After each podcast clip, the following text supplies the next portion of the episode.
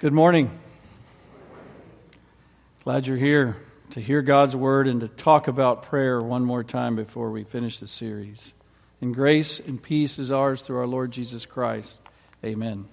It was about seven or eight years ago when uh, my son Seth and I went up to Western Michigan. They were recruiting him for football and it was an official visit, so they had it planned where they had a meal for all the kids that they were recruiting and their parents that came with some of the coaches and uh, some of the other uh, booster club type people to help us like the school because they wanted him to pick that school and that football team to play for. So we're, we're, I am the preacher dad of this kid that they're recruiting, and they somehow found that out so they made sure they invited the team chaplain to the dinner the night before the game that we all went to and parked him at the round table right next to me.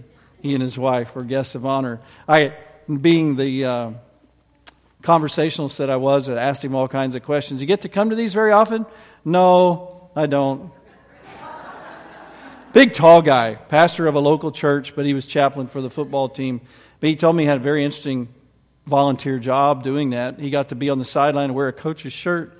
He got to pray with the guys before and after games and give devotions to those that wanted it the night before the game, which I thought was pretty cool. So it was obvious that they had the preacher guy next to the preacher dad, so we'd like the school. That's recruitment, I get that. The next day, the coach's wife, the head coach's wife, had a little time with each one of us just socializing, and she, she told me a funny story about the chaplain. She said, He really gets into football. He really gets into the game. She said, in fact, one time after a game when they, we had won, they got the whole team together like they often did in the middle of the field, and they asked the chaplain to say a prayer, and so he did. And, and they were, the next week, they were going to play their big rival, Central Michigan. And a huge rival. They have a clock in their locker room that says hours and minutes between whatever day it is of the year to when they play Central Michigan. So he, he's praying along. Thank you for all the safety you gave us in the game, for you know, being with both sides of the team, and for this character building thing that God you gave us in this football and all this. And if it's your will, next week help us beat the H E double L out of Central Michigan. and she thought that was funny, and it is funny, but it's also indicative of prayer and how ubiquitous prayer is for all people, but how so often we miss the whole point and we're pretty far away from the heart of God, even though we're praying. In fact, you can, we have a saying, I didn't coin it, somebody many, many decades ago made this up. There are no atheists in a foxhole, in a battle. Some the, the people are going to be praying, right? God, if you're out there somewhere, please help me win or save me and protect me.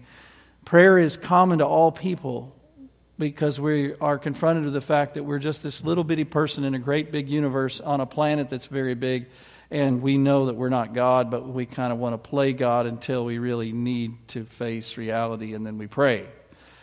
The problem with all of us is, though, we deep down know that natively, naturally, we were not born with a good prayer life.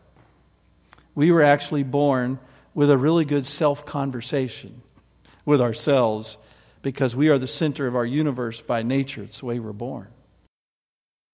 Now, I want you to think about a person in your life that's the closest to God of anyone you've ever met. You got to know them, and they just, you can just sense they are close to God. And you get that person in your mind, I want you to multiply that times a hundred, and you maybe have what it was like to hang out with Jesus Christ. those disciples, when they were with Jesus, they knew they were with God the Son, who was close to God the Father. Unless they miss it, there were a couple significant moments where out of the heavens, God the Father said, This one is the person, the human that I'm well pleased in. They knew Jesus was close to God. And when they saw Jesus pray, they knew it wasn't a help us beat Central Michigan prayer or anything slightly more than that. It was true prayer. Lots of times, when a, a person first becomes a Christian, or even before they become a Christian, they will say to somebody who they think is close to God and knows how to pray, Please teach me to pray. I don't know even how to pray to God. And that is an honest admission that we all know deep inside we weren't born knowing how to pray. We were born having a self conversation with ourselves and others like us. And so when the disciples saw Jesus praying, they said to him, Teach us how to pray. Like John taught his disciples. We have that printed for you. It's in, on page 7. Please get it out. It is where Jesus introduces to them the thoughts of the Lord's Prayer. The Lord's Prayer appears in the Bible in only two places. The first place is in Matthew chapter 6, where Jesus gives a sermon about the Christian life. And this is what he says If you're going to pray, when you pray, don't be like the pagans who go on vain, empty babblings before God, and they think they're heard because of their many words. Instead, you pray this way, and he gave him the Lord, what we call the Lord's Prayer. This is a little different. It's not in a discourse, it's actually in a, in a conversation. So it starts off, Luke 11. One day, Jesus was praying in a certain place, and when he finished, one of his disciples said to him, Lord, teach us to pray the way that John, he means John the Baptist, taught his disciples to pray.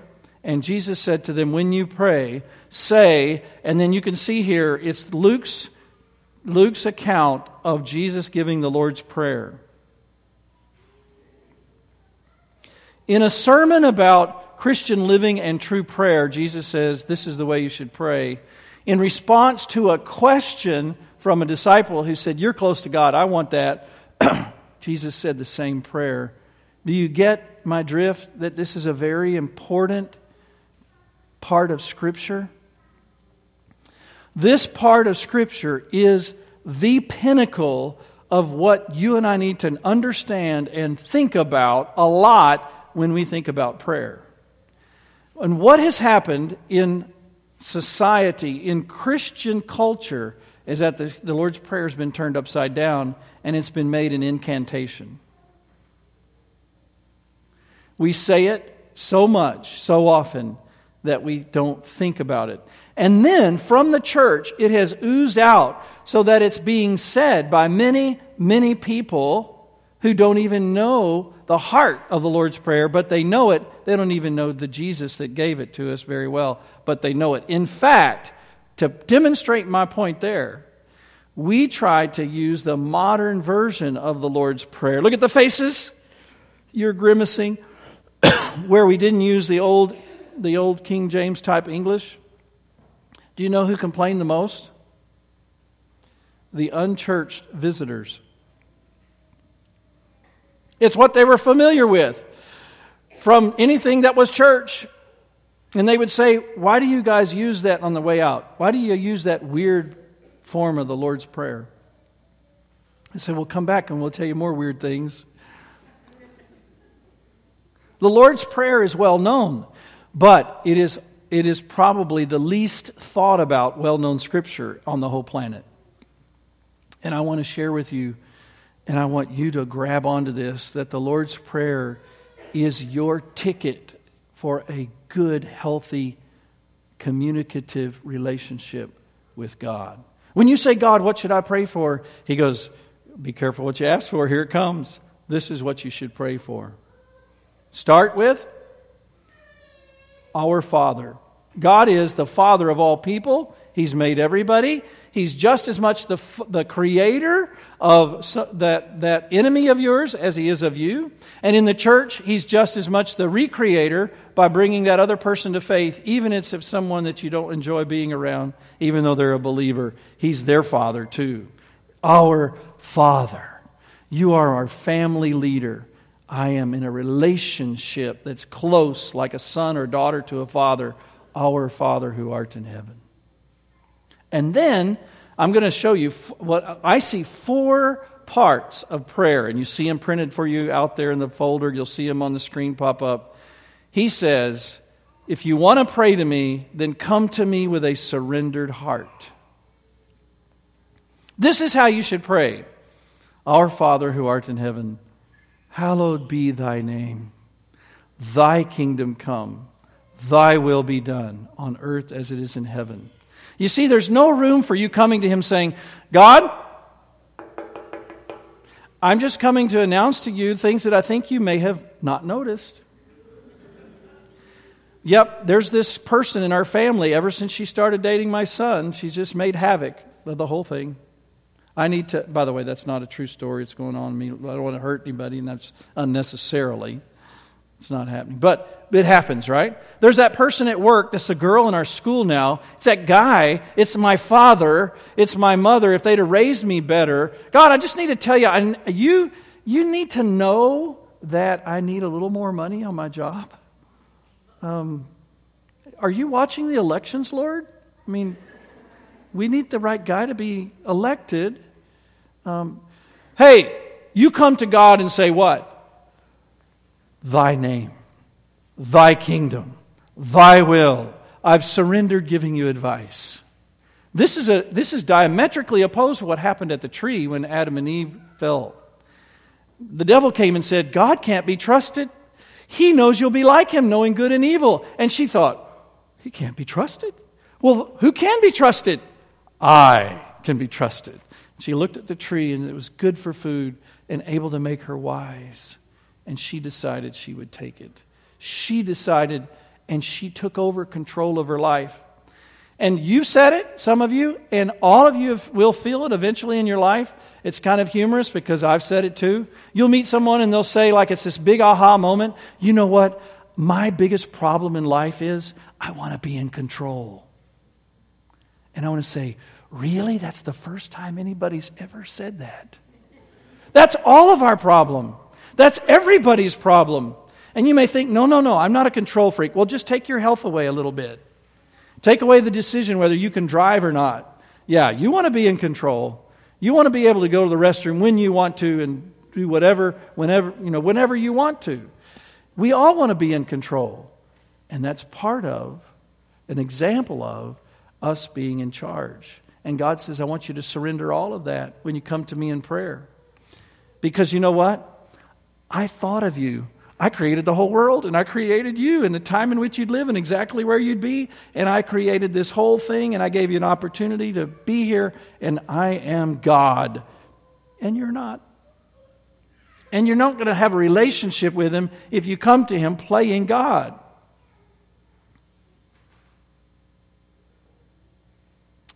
And you know what else?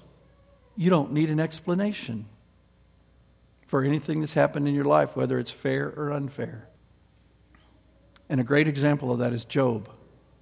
In the Old Testament, Job had a very close relationship with God. What did God say to the devil about Job? He said, There's no one more righteous than him on the planet. He's not talking about Job was better than Jesus. Jesus wasn't even born yet, right? He's talking about all the humans of Job's day. He was the closest to God. He was that guy that anybody around him said, I want to be like him. That guy's close to God. I want what he has. And, and the devil said, Yeah, but you've bought him. And so God said, You can take away his wealth, and then later you can take away his children, and you can take away his health, but you can't kill him. Job had no idea that this was going on. And here come Job's friends. First of all, his wife, she thought she'd help him out. She said, Why don't you just curse God and let him zap you, kill you? You get, it, get the misery over with. She was miserable too, right? That was bad advice. Well, his friends come along, and this is what they said your big problem is you've got some secret sin. You've been preaching righteousness all along, but you've got some secret sin because if people weren't notorious sinners, God would never treat them this way. In other words, they had an explanation. Problem was, it was wrong, very wrong, and very hurtful. So here's Job. All through the book, it's this long poetic book. A lot of you won't read it because you get lost in the poetry and you're not sure what's going on. Here's Job. I just want an explanation. I, I've, all my life I've made a covenant with my eyes that I would not sin against you by lusting after a woman. I've done this and I've done that. I am a sincere follower of you, God. Why would you do this to me? You're the one in charge. You took away all my wealth. You took away all my health. You took away my children. What have I done to deserve this? Why do you leave me living if you're going to treat me this way? I just want you to put me to death. Give me an explanation. I want my day in court. And that went on and on. And if you read it in one sitting, you get tired of it because it's this back and forth between him and his friends. And finally says, God opens the doorway to heaven to Job and he says, I'm going to speak. And then it's like playing a hundred questions. Where were you when I made the universe? Can you tell the water when to stop? Do you know how to create continents? Do you know how to make the, the, the, snake go along the, the ground or an eagle in the sky? Do you know where the biggest beast in the ocean is right now? Tell me if you know. Do you know what the, how I made the biggest beasts and the planets? And did you know I have a name for all of them? And Job just hears this over and over and over again. And finally, Job goes, I don't need an explanation. I'm sorry I said anything. Because he knows he's, he's culpable because he demanded an explanation and he lost his surrender. He, he took back being God and demanded an explanation. Am I ringing true for somebody here?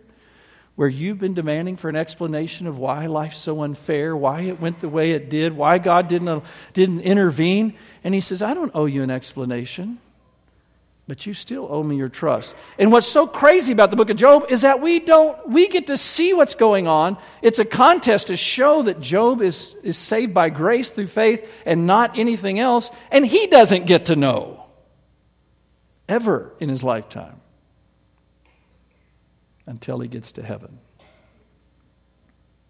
And you know, Job said, I know that in the end, I'll see him as he is. My eyes will see him and not another. And anybody who's walking this planet right now, who's demanding an explanation, is not praying the Lord's Prayer. Thy will be done, thy kingdom come. I don't need an explanation. You're God. I'm not. I come to you and say, You get to be the king. Did you notice in the very last of the reading that I put in parentheses, For thine is the kingdom, the power, and the glory forever and ever? Have you ever prayed this alongside of a Catholic, maybe at their church, and you ended up embarrassing yourself because they stopped at deliver us from evil? and you went, For, and everything was silent in church. It's because they don't pray the end. You know why? It's in parentheses. Some scriptural student who was hand copying the Bible, reading the Lord's Prayer about the first part, kingdom, will be done, whatever, added these words to Scripture. And when they compare all the cop, ancient copies of the Greek Scriptures, they can pretty much tell this ought to be in a footnote because a copyist added that. But it's good stuff. It rounds out the prayer. And so Protestants for, for centuries have included it in their prayers. Nothing wrong with it, but it's not part of the actual scripture itself. But uh, the reason I brought it up was this one of your ancient brothers and sisters who was copying scripture could tell that the Lord's Prayer was about surrendering. So, lest you miss the point, the person put at the end of the prayer what? For thine is the kingdom Thine is the power and the glory forever and ever. Where is there room for help us beat Central Michigan? And what I'm saying is not to make fun of that guy, I'm saying that's you and me. Where we say, I really need to tell you how to run things, God, when we come to Him in prayer. It just goes away, doesn't it? Okay, secondly, I want you to see what comes next. He says, if you're going to pray about things in this world, this is what you pray Give us today our daily bread. Two parts. Give us means we depend on God, we do not depend on ourselves. We depend solely on Him. You ever watched, you ever gone to one of those reports on your computer and it's like, rare found photo or video of people in the breadline during World War II. And you click on that and you see these people and you, oh, how pitiful. Or you see, like, the, the refugees from one of our African uh, nations, and they all were doctors and lawyers and active people in their jobs, and now they're just reduced to the pitiful standing in line, just begging for enough food to get their family through for a day. And you go, oh. Well, I want to tell you that's you. There is nothing that we have right now that was not given to us We were, we were in the mind of God, and He thought to put us in this place at this time. He gave you your health, your wisdom, your opportunities in your education system, the people that would hire you, the salary that anybody would approve. He gave you any kind of Social Security, retirement system, a family that would help you, any kind of thing, anything at all. He gives it. You, even the knowledge that He would give you that would make you go out and, try, and work hard in order to be a part of that, and the wherewithal to figure out your place in that so you can participate. He gave you that. And when we pray the Lord's Prayer, we say, We're totally dependent upon you. And then He gives you what you need to be happy today. There's some people sitting here that are, are you're still bothered by some decisions you've made in the past. Man, if I'd have just gone to school like my mother and grandmother told me I should have, if I'd have just not spent all that money or got myself into this problem or that problem, life would be so different today. And God is right there handing, taking care of you, and you're still living in the past and the regrets. And He says, Come to me in prayer today and just say, Give me today what I need to be happy. There's some of you that are living forever in the future. I think I've got enough. I'm trying to get enough. I don't know if I have enough. I've got to worry about that. And if I don't worry about it, nobody else is. I've got to protect what I have. And in your heart, you're living always in the future. And he says, when you pray, just pray, give us today. You have to manage your resources. But even if you don't, he's not going to say, whoop, she didn't manage it. I'll stop blessing her. He's going to take care of you. He's going to give you what you need to be happy, to be content. And it has to do with daily sustenance. How did he teach his people in the Old Testament this? He put them in the wilderness and he said, There's nowhere to make a crop, there's nowhere to raise animals. I'm going to put your food out with the morning dew. It's and, and you can call it whatever you want. And they said, What is it? And that was the Hebrew word manna. What's it? What is it? And they ate, What is it? for 40 years. And when they were done with that part, the generation that was adult going in died off. And then they went out. And Moses got everybody together. And all the little kids who were coming up for children's messages for all those years are now grown ups. And he said, Get, get around, everybody. This is Deuteronomy. I want to tell you what the what's it was about. This is Deuteronomy chapter 8. He says, The what's it? What that was about was God wanted to show you that you don't live by your own activity, your own, you're, you're, you're in charge of your own life. You live by, you get bread by every word that comes out of the mouth of God. He was teaching you that you totally depend on Him. He's teaching them that they depended on God for daily bread. Run the clock forward. All the history of Israel all the history of people since then, all of your personal history, what do you struggle with? Thinking it's all about you and it's dependent on you. So when you say, God, I want to be close to you, teach me how to pray, says, I want you to let go of worry about anything that's possessions or food or shelter or clothing or anything in this world.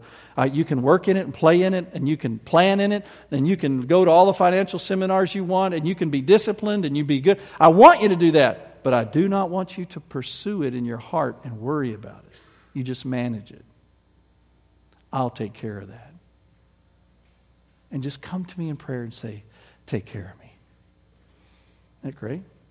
Jesus did it perfectly. Have you? Uh oh. You're in trouble. No, you're not.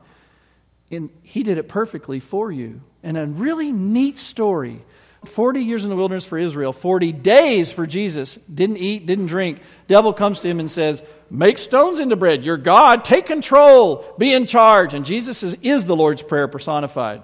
What? Thine, thine is the kingdom. So this is what Jesus says. Man does not live by bread alone, but by every word that proceeds out of the mouth of God. You know what he was quoting? The very verse Moses gave Israel that they would learn the lesson of the manna. Because Jesus always got his lesson right. And you know why he did that? Because he cares about you. He did it to save you. Because you couldn't do it perfectly. So now you know life is not about pursuing things in this life. That's idolatry. It's actually about pursuing God, taking care of your daily bread. Well, what does it mean to pursue God? Well, Jesus said, Pursue my kingdom and my righteousness, not earthly possessions, not worries about food. Pursue my righteousness. What is that about? Guess what the next phrase in the Lord's Prayer is? Righteousness. Pastor, I've looked in the Lord's Prayer. I don't see the word righteousness anywhere. Forgive us our sins, for we also forgive everyone who sins against us. Righteousness from God is a gift of grace. God's riches at Christ's expense. Forgiveness. It's not part of Christianity. Forgiveness is Christianity. And God knows that we struggle. And so when He gave us the perfect prayer, He put He only had so much He was going to give us, and one big slot right in the middle is all about forgiveness. And the truth is, everyone in here is having trouble forgiving someone. And if you figured it out yesterday, you forgot overnight. And you're struggling again today. And I want to ask you who is that person or who are those persons that you struggle to have grace and forgiveness for? You know why I ask you that? To think about that? Because that's why he gave you the Lord's Prayer. That every time you'd say it, you'd go, Forgive us our trespasses. As we, oh, I got to think about Susie Q. I got to think about Fred. Help me forgive. You might say, I cannot forgive. I just can't do it. And God says, You're on the right track. You cannot do it without me, and I'm going to help you. And, and he says, and Look at me. You say, I, I am looking at you. He says, No, look at me on the cross. Okay, Lord, I'm looking at you on the cross. And he goes, Where are you? And you go, You're at the foot of the cross. Why am I on the cross? Because of me? Yeah. Don't put yourself in that place of John the Apostle, the beloved one. Put yourself in the place of the Pharisees or somebody else. And John was a failure. So put yourself there as long as you understand it, but put yourself at the foot of the cross. I am on the cross for you. You are forgiven. Now, guess who's sitting next to you, kneeling? The person you're mad at. I'm on the cross for them too. Yeah, Lord, but they haven't apologized correctly yet. He goes, Have you apologized to me correctly? Every time? But my grace is still true. Why not forgive them the way I'm forgiving them? Why not forgive them the way I'm forgiving you? Not a grace that's dependent on a perfect apology, but a grace that's independent that comes from me. You need me right now. I'm giving myself to you. Here's my grace. Now share it with that person. All that comes when you pray sincerely, Father, forgive us our trespasses as we forgive those who trespass against us. You don't do it perfectly. And that's why Jesus did it for you. Someone might say, you know, there's just some sins that are too big, and it's too much for God the Father to ask anybody to forgive the big ones. Or, as one fellow told me, yeah, that's Jesus. When he said, Father, forgive them, they don't know what they're doing, that's Jesus. I'm not Jesus. Do you know anybody else in the Bible that was a sinner that's prayed, Father, forgive them? They don't know what they're doing? Anybody? Stephen, New Testament, early Christian, stoning him to death. Father, do not charge this sin against them. They were killing him. They were killing him. He was not going to escape. He did not escape. He died. They were killing him. A gruesome, harsh, murderous, in the name of religion, killing him. And he said, Forgive them. Stephen is a stark example that you can pray the Lord's Prayer as long as you have God. And without it, you're a hypocrite, and there's no way you could ever pray it. Well, we're, we're, uh, we've got the right pursuit. we're learning to trust, right? We got God surrendered to God. We're trusting Him. We're forgiving. Now we're ready to focus on the biggest last thing. And guess what? I don't know what lately you thought the biggest thing was, but it's really not getting through college. It's really not graduating from high school. It's not getting to show the greatest animal at the livestock show. It's not winning in anything. It's not avoiding losing at anything. It's not about your relationships only on earth. The biggest thing, the biggest thing every day is rarely talked about. I've been in the business of spirituality and walking with God for a long time now. And I, I, it's been very, very, very rare that somebody would call me, text me, email me, and say, Can you help me not offend God? We preachers have to spend all our time helping people understand how offensive things are to God. Because darkened sinners don't worry about God and his feelings, they don't worry about sinning against him. But Jesus does. Because Jesus said one time when they were all after him, He said, Look into my life. I have never done anything against the Father. In fact, He said, The Father loves me because I always please Him. A couple times God said, That's the one I love. I'm pleased in Him. And I'm telling you it this way so you'll understand it. The nature of true spirituality is to want to make God happy and not sin against His holiness. That's the nature of true spirituality to not want to sin against God's holiness. It's not about you, it's about Him. And when it's about Him, we're all going to be fine. And to get that and to understand that would lead you to pray what? My biggest thing today is lead me not into temptation and deliver me from the evil one. And Jesus, looking around at those disciples who said, Teach me to pray, knew that they were no match for the devil. And I'm going to tell you that you and I aren't either. He is a beast. He is wily. He is deceitful. And he has a massive campaign to communicate with all of us through the ways of the world. He communicates with us individually, and he has demons that know our family traits, our personal traits, and he is always after our soul. And Jesus one time said, Don't fear those who can kill the body, but fear God who can put your soul in hell if you're not about the main thing. And he knows the evil one is our big foe. The devil took down a holy woman, Eve. The woman had no sin, and he took her down. How much easier are you and I, with our weakness of our heart, to come and tempt and put in a situation that would make us sin against God where He's far away. We're just trying to figure out how to not get hurt or not be, lose our ego and all that. Oh, my goodness. We, we need to learn to pray this prayer every day. Lord, I don't want to sin against you. I don't want to fall to the evil one. I need your help. Everybody fails at this except for Jesus. And when he was tempted in the wilderness, what did he do? Three times. Each time the temptation came, he showed us what humans are supposed to do.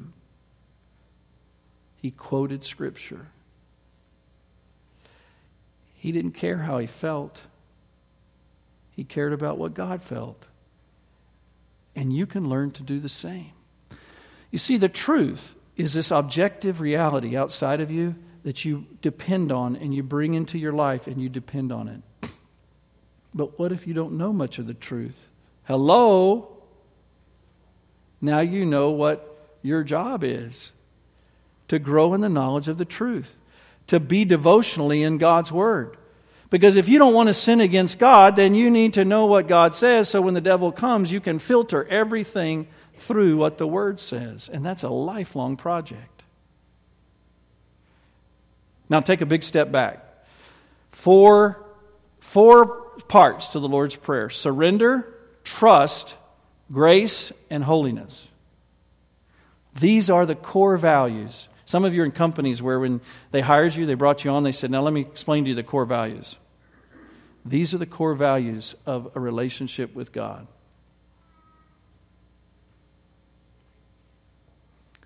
They are the core values of being in His family. And we're all adopted. We weren't born in. There is only one, only begotten, blood son. And He's the great example. He's also the great Savior. That man, Jesus, and his Father brought us in. and we're already in. So, this whole talk about prayer and the Lord's Prayer, this isn't so you somehow climb up on a hill and you say, okay, now I'm praying it so much better. I'm now one of God's children. No, you already are one of God's children. You're adopted through grace. You're forgiven. You're loved. Now you're just learning how to be that child.